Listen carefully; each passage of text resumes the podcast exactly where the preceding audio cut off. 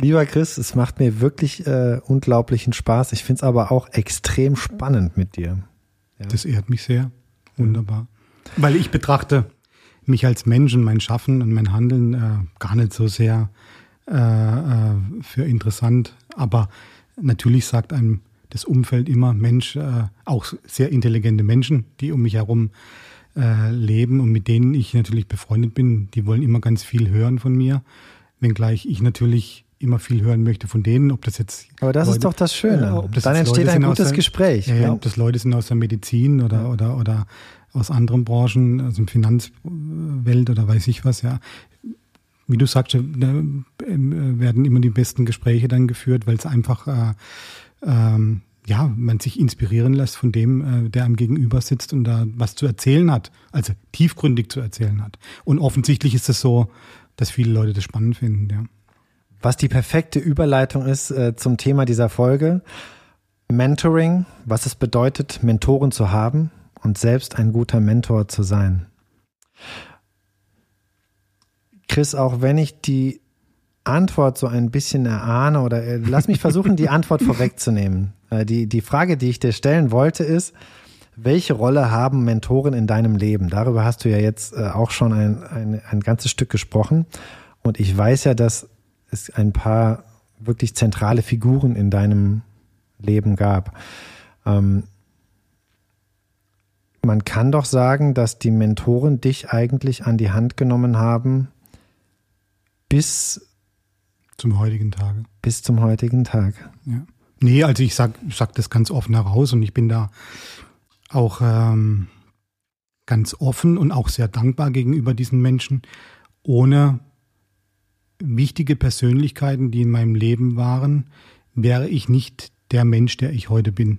Also ich habe das nur geschafft und ich bin mir heute auch nicht zu schade dafür, diese Menschen nach wie vor anzusprechen, um Ratschlag zu fragen oder um Lebensweisheiten zu fragen, sondern ich wäre da nicht angelangt, wenn ich diese Menschen in meinem Leben nicht gehabt hätte. Ganz klar, ich habe im Intro gesagt, im Prolog, wo ich herkomme, was ich für einen Hintergrund habe, familiär. Und das war für mich erstmal wichtig, dass ich zum Beispiel einen Menschen hatte. Den habe ich in meiner Ausbildung dann gefunden, in meinem Lehrchef, nicht der Küchenchef, der mir das Kochen beigebracht hat, sondern mein Lehrchef, der Patron des Hauses, der mich erst einmal als Mensch schulen musste, dass ich gesellschaftsfähig werde, dass ich Dinge, die man eigentlich in der Kinderstube erlernen sollte, dass die ganz einfach bei mir geschliffen werden. Der hat sicherlich einen Rohdiamant da gesehen und der hat auch sicherlich in mir da gesehen, einen Menschen, den man noch formen kann, weil ich ja auch noch blutjung war. Aber es war für mich wichtig, dass ich einen Menschen hatte, der mich zum Beispiel am Heiligabend musste ich neben dem sitzen, in Kochklamotten, weil die Küche immer auch für die Gastgeberfamilie oder den Patronfamilie mitgekocht hat und dann hat er mich an seine Seite, nicht sein eigener leiblicher Sohn war neben ihm gesessen, sondern ich als sein Ziehsohn in der Küche musste neben ihm sitzen und da hat er mir ganz banale Dinge beigebracht, wie auch Tischmanieren, ja.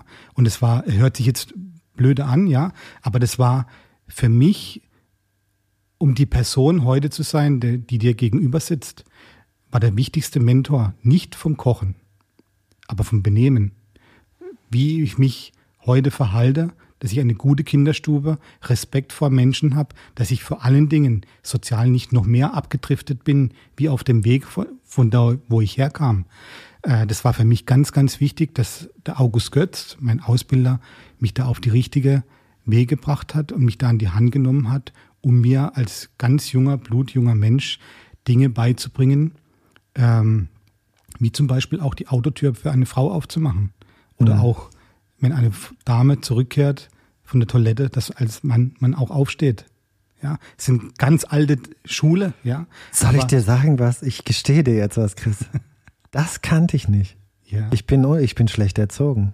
Nein, um Gottes Willen. Ich meine, aber das finde ich total schön. Da werde ich meine Frau das nächste Mal überraschen, wenn wir irgendwo sind, dass ich aufstehe, wenn sie kommt. Ja, das finde ich total schön. Das sind so Dinge.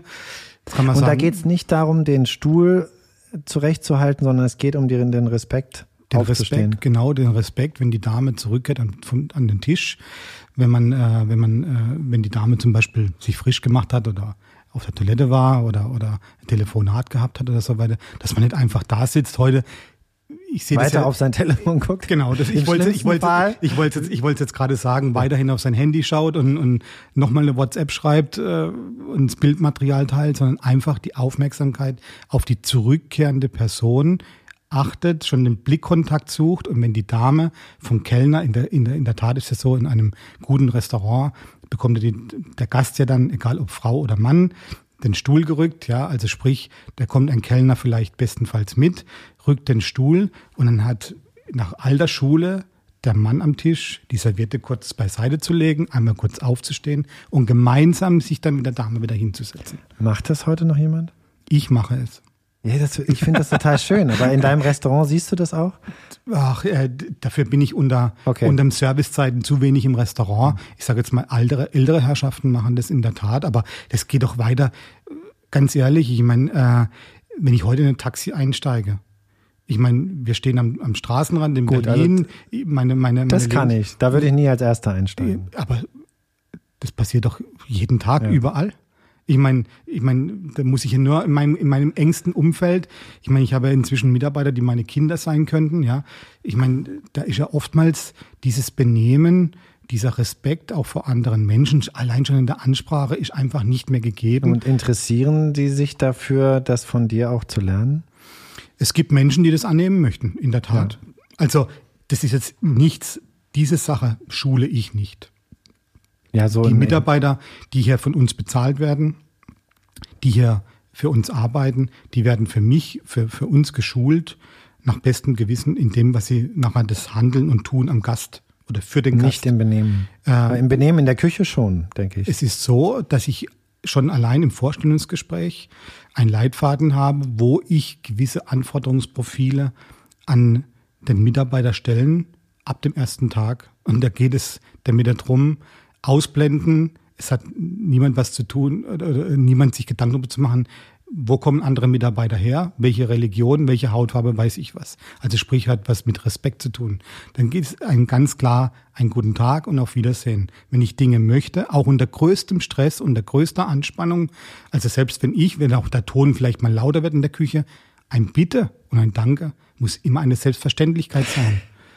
Stimmt es, dass du früher auch hier und da mal cholerische Anfälle in der Küche hatte? Ja, absolut. Also sagen wir mal so, da bin ich selbstkritisch genug und weiß das auch.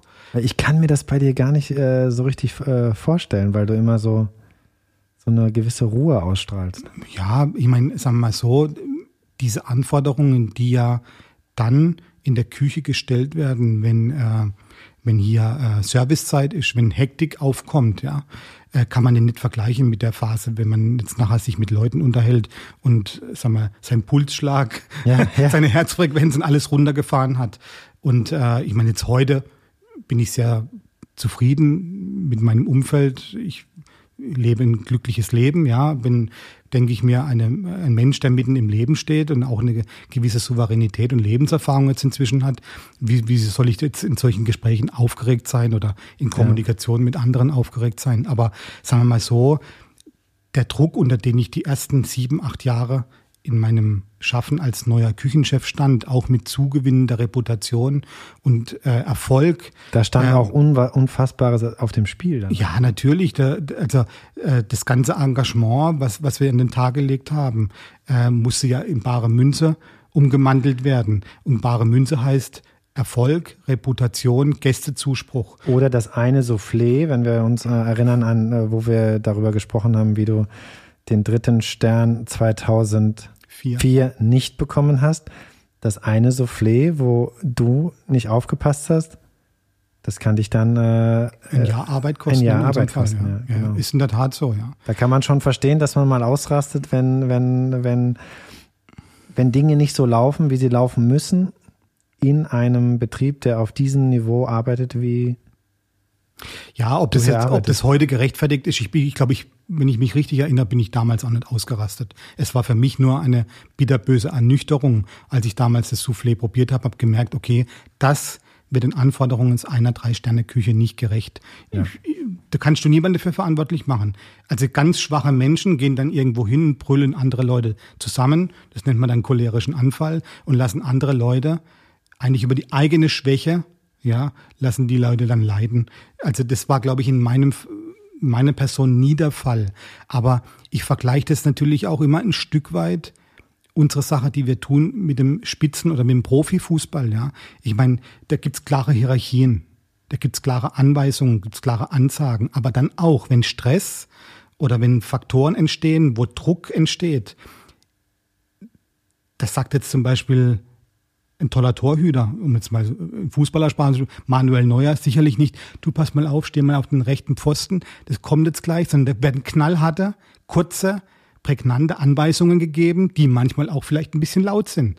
Und in der Küche ist es so, man kann sich das als Laie sicherlich nicht vorstellen, aber wenn an einem Abend 25 Gäste in meinem Restaurant sitzen. Mal 20 Gängen sind mal das. Mal über 20 Gänge, konzentriert auf 4 Stunden Arbeit. 500 Gänge. Und jeder Gang oder jedes Bite, ja, wird ja minutiös dann erst zubereitet, wenn die Bestellung in der Küche ist. Also Step für Step für Step, ja. Und da entsteht ja ein Handwerk, weißt du, ich habe dir erzählt, unlängst habe ich einen Redakteur von der Frankfurter Allgemeinen Zeitung in meiner Küche gehabt. Der hat im Interview, bevor er in die Küche besucht hat, also bevor sozusagen mir über die Schulter geschaut hat, hat er gesagt, sagen Sie mir mal einen Signature-Dish von Ihnen. Dann habe ich ihm das erzählt und er sagte, och, das sind aber bestimmt 20 Handgriffe. Dann habe ich so für mich gelächelt und habe gesagt, nein, mal 4. Mal 4 hätte ich jetzt auch geschätzt. 80. Und dann sagt er, wie 80 Handgriffe, ein Teller? Dann sage ich, ja, wenn dieser Teller angerichtet wird, arbeiten wir an einem rechteckigen Tisch. Auf der einen Seite stehen 3 bis 4 Mitarbeiter und auf der anderen Seite auch. Da sagt er, das glaube ich Ihnen nicht. Da steht doch bestimmt einer, der die kalte Küche leitet. Da habe ich gesagt, nein, die ganze Küche konzentriert sich dann da drauf. Ja, na, gesagt, und die Leute, die am Herd arbeiten, da sage ich, die kommen dann rüber und arbeiten da auch mit. Und genauso ist, wenn es am Herd losgeht, kommen die von der kalten Küche an den Herd. Das ist ja ein Teamwork, ja. Und es muss alles koordiniert sein. Und dann war er am nächsten Tag bei mir in der Küche. Und dann haben wir ihm die Vorspeise angerichtet und dann standen für den einen Teller wirklich nur 4 Köche da, 2 und 2, und haben dann mit den Pinzetten, mit den Fingern, mit den Flaschen, mit den Vinaigrettes, einer hat den Fisch geschnitten und sagt da, das ist ja wie im Operationssaal. Dann habe ich gesagt, genau so ist es. Das ist ganz artifiziell alles und da muss ein Rädchen ins andere greifen und da ist ein ganz wichtiges Training ist vonnöten. Wir haben ja nicht nur Leute, die auf diesem Niveau gelernt haben zu arbeiten, sondern wir müssen das denen antrainieren. Aber das bringt ja nichts, die Leute dann zusammenzubrüllen oder weiß ich was. Du musst es ja mit einem Ton, einem Vokabular so treffen, dass die Leute sich angespornt fühlen, das zu tun. Und dann müssen sie vor allem eines ganz schnell begreifen, das, was wir hier tun, sowohl drin als auch draußen. Drin heißt die Küche, draußen ist der Service, ist ein absolutes Teamwork. Und eines der ganz wichtigen Attribute unseres Zusammenwirkens heißt, jeder Mitarbeiter, jeder von den 19, die für mich arbeiten oder die in meiner Abteilung arbeiten, das wichtigste Wort ist, oder die wichtigsten Worte ist Respekt und Teamfähigkeit. Das ist das Allerwichtigste. Respekt vor den anderen und das Respekt vor dem Tun und dem Handeln der anderen Personen. Und die Teamfähigkeit ist, dass ich nie mich in den Vordergrund schiebe, sondern immer das Wohl und die Arbeit des Teams unterstütze, so wie in einer Fußballmannschaft. Die beste Abwehr beginnt vorne im Angriff, wenn die Stürmer schon anfangen zu rennen. Und was macht einen guten Mentor aus? Also sowohl ein Mentor, den man sich sucht, also ich habe als auch selber ein guter Mentor zu sein. Ja. Was sind die Attribute eines guten Mentors? Also ich nehme jetzt mal die letzten 2, die ich habe, beziehungsweise, also einer, da ist ja diese Mentorenphase, ich will mal sagen, mehr oder weniger abgeschlossen. Das war Harald Wohlfahrt. Ja, und das andere ist mein jetziger aktueller Arbeitgeber und Chef, Herr Ostermann. Komischerweise, ich sag's jetzt mal, ist die Zurückhaltung deren wichtigen Faktor. Also sprich, die spielen sich nie auf, sondern die schauen sehr viel und wissen im richtigen Zeitpunkt, dich dann durch ihr Handeln, Tun, aber primär natürlich auch über ihre Aussagen so zu unterstützen, dass es dich weiterbringt. Die kennen dich als Person ganz genau, weil sie dich ganz genau analysiert haben. Und wenn ich jetzt zum Beispiel Harald Wohlfahrt beschreiben soll, der ja lange Zeit als der beste, genialste, führende Koch in Deutschland gegolten hat. Und alle haben sich gewundert, aus dessen Küche, aus seiner Generation sind ja die meisten Sterneköche in Deutschland geboren worden, ja. Mhm. Also aus seiner Küche, aus seiner Ära. Ob das jetzt ein Klaus Erfurt mit 3 Sterne ist, ob das ein Kevin Fehling mit 3 Sterne ist, ob das ein Thomas Bühner, der ehemals 3 Sterne hat, ein Christian Bau. Die wurden ja, seine Leute, die er unter seinen Fittichen hatte, wurden ja alle hoch erfolgreich. Wenn ich jetzt Harald Wohlfahrt beschreiben soll, ist ein fantastischer Mensch, war ein herausragender Kocher, der allerdings vielleicht nicht so arg viel erfunden hat, sondern hat die französische Küche einfach adaptiert und modern gemacht. Aber er ist ein Mensch, der dich sofort analysiert hat, Talente in einer Phase schon entdecken konnte, weil er dir einfach, der stand in der Küche mit überschränkten Armen und hat dir zugeschaut beim Arbeiten, wie du dein Messer hältst, wie du mit den Sachen umgehst, was du für ein Produkt, ein Qualitätsverständnis hatte. Das hat er dich kontrolliert, ohne dass du es selbst gemerkt hast. Und da hat er dich analysiert. Und durch seine Analyse hat er dich dann dahin in der Küche geschoben, wie eine Schachfigur. Ich habe das demnächst einem Journalist gesagt, Harald Wohlfahrt war ein Meister des Küchenschachs, weil er im Prinzip die Menschen dahin gesetzt haben, wo sie dem Team am allermeisten geholfen haben. Er hat auch relativ schnell erkannt, der ist nicht so toll in den Vorspeisen, der kann aber ganz toll Fisch braten. Er hat es erkannt, ja, weil er dich getestet hat, permanent hat er dich getestet, ohne eigenes Handeln, sondern nur durch Zuschauen, durch Fragen, durch Testen, ja, was die Leute dann für ein Handwerk ausüben, durch Abschmecken natürlich auch. Und der Harald Wohlfahrt war ein Meister dieses Schachs, die Leute dann dahin zu setzen, wo sie am besten für ihn selbst auch waren. Und ihn selbst hat er geheißen, für die Küchenmannschaft. So, er hat dich analysiert und dann war er am springenden Punkt, er hat dann von dir Dinge wollen und hat dir dann an dem springenden Punkt, wo es für dich nicht mehr weiterging, die notwendigen Ratschläge gegeben. Das ist geil. Ja, und das denke ich mir, das hat mich auch zu dem gemacht, was ich heute bin. Den anderen wirklich sehen. Ja, sehen und dann zu fördern, ohne die eigene Persönlichkeit kaputt zu machen. Genau. Weißt du, es geht ja nicht darum, das Denken des Mentors auf einen Schüler zu übertragen und nur zu sagen, mach das, was ich dir vorgebe. Sei wie ich. Ja, denken, ausschalten, einfach nur machen. Und Harald Wohlfahrt hat mich gelehrt oder auch mir das Bewusstsein irgendwann mal gegeben, dass nein, du darfst im Prinzip, viel wichtiger ist zu erkennen, wie weit ist der Mitarbeiter? Diese Analyse des Menschen und des Handwerks zu gelangen, um dann die richtigen Entscheidungen zu treffen für die Allgemeinheit, für das gesamte Bild, aber dann auch, wenn der Mitarbeiter oder der Mensch zu dir kommt, dann zu sagen, so musst du es machen und dann kommst du dann ein Stück weiter. Dann ist der nächste Step. Und das hat Harald Wohlfahrt wohl bei mir gemacht, weil ich habe das Kochen nicht bei Harald Wohlfahrt gelernt. Ich habe das Kochen gelernt bei Gutbert Fallert in der Talmühle. Ich war eigentlich als Koch, ich will nicht sagen fertig, aber ich weiß, ich konnte Soßen kochen, ich konnte Fleisch auslösen, Fisch braten, alles drum und dran. Das habe ich nicht bei Harald Wohlfahrt gelernt. Aber der Harald Wohlfahrt hat mich in die Hand genommen, hat mir gezeigt, wie kann ich Leute motivieren, wie kann ich Leute organisieren, wie kann ich Leute kitzeln, dass sie mir Dinge bringen, ja, unaufgefordert und sie aber gleichzeitig auf ein neues Niveau zu hieven. Und das, denke ich mir, war auch eines der Bestandteile des Erfolges von Schloss Berg, dass ich, die Gabe durch die Lehre von Harald Wohlfahrt auch hatte, dass bei den jungen Menschen, heute sind es ja Anfang, Mitte 20-Jährige, Tag für Tag herauszukitzeln, um dann ihnen die richtigen Ratschläge zu geben, sowohl manchmal menschlich, das sind meistens dann 4-Augen-Gespräche, wo ich dann einfach sehe, da musst du vielleicht nochmal einschreiten, weil das Benehmen, der Respekt, die gute Kinderstube nicht angebracht ist. Dann tue ich mir auch mal das Anmaßen zu sagen, komm mal mit, Ich muss dir vielleicht 2, 3, 4 Sachen sagen. Das ist nicht richtig, wie du dich verhältst. Aber auch natürlich fachlich, wenn es natürlich rein um das Handeln und Tun geht, was hier im Saal oder drin in der Küche stattfindet, um die Leute auf ein anderes Niveau zu hieven. Aber ich will nie die Persönlichkeit unterdrücken. Das finde ich super, super schön. Ja. Also wenn mein kleiner Versuch des Wrap-Ups und du hörst mir ja dann sehr gut zu und wirst mich nochmal korrigieren oder wirst es nochmal spezifizieren.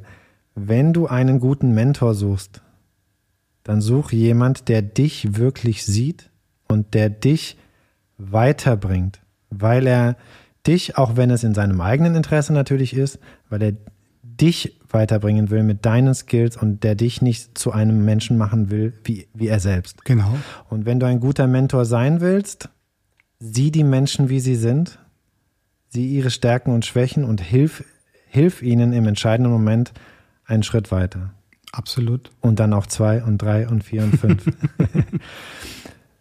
Können wir das so unterschreiben? So sehe ich das auch mein aktueller Chef. Ich habe das ja im Prolog auch gesagt, der hat mir so viele Freiheiten gelassen als junger Mensch, als ich hier angefangen habe, als Küchenchef, noch nicht der ich heute bin, ja. Und ich habe viele Dummheiten gemacht. Und ich habe sicherlich auch einiges an Geld verbrannt, ja, wo ich einfach Dinge angestoßen habe oder eingekauft habe oder gekocht habe, wo ich heute die Hände über den Kopf zusammenschlage und sage, wie hast du das machen können? Was zum Teufel hast du dir dabei gedacht? Ja, was hab ich dabei gedacht? Ja. Ja. Und wie konntest du dich damit identifizieren? Aber er hat mich machen lassen, hat mich aber in den richtigen Momenten auch mal beiseite genommen, hat gesagt, hier, pass mal auf, Junge, da sind wir betriebswirtschaftlich auf einem ganz falschen Weg oder das oder jenes oder dieses. Und dann gehört es natürlich auch zum jungen Menschen dazu oder in dem formbaren Menschen dazu, da auch wiederum zuzuhören und diese Dinge zu adaptieren und bestmöglich auch umzusetzen. Aber sagen wir mal so, ein guter Mentor ist, denke ich mir, jemand, es muss nicht ein Branchenführer sein oder weiß ich was, aber es müssen lebenserfahrene, souveräne und oftmals auch gelassene Menschen sein. Ja. Wo das in sich vereinen, dass sie die Sicht auf die Gesamtheit haben und nicht nur auf das Einzelne. Nicht nur auf sich selbst fixiert sind. Das definitiv nicht. Ja. Christian, vielen Dank. Sehr gerne.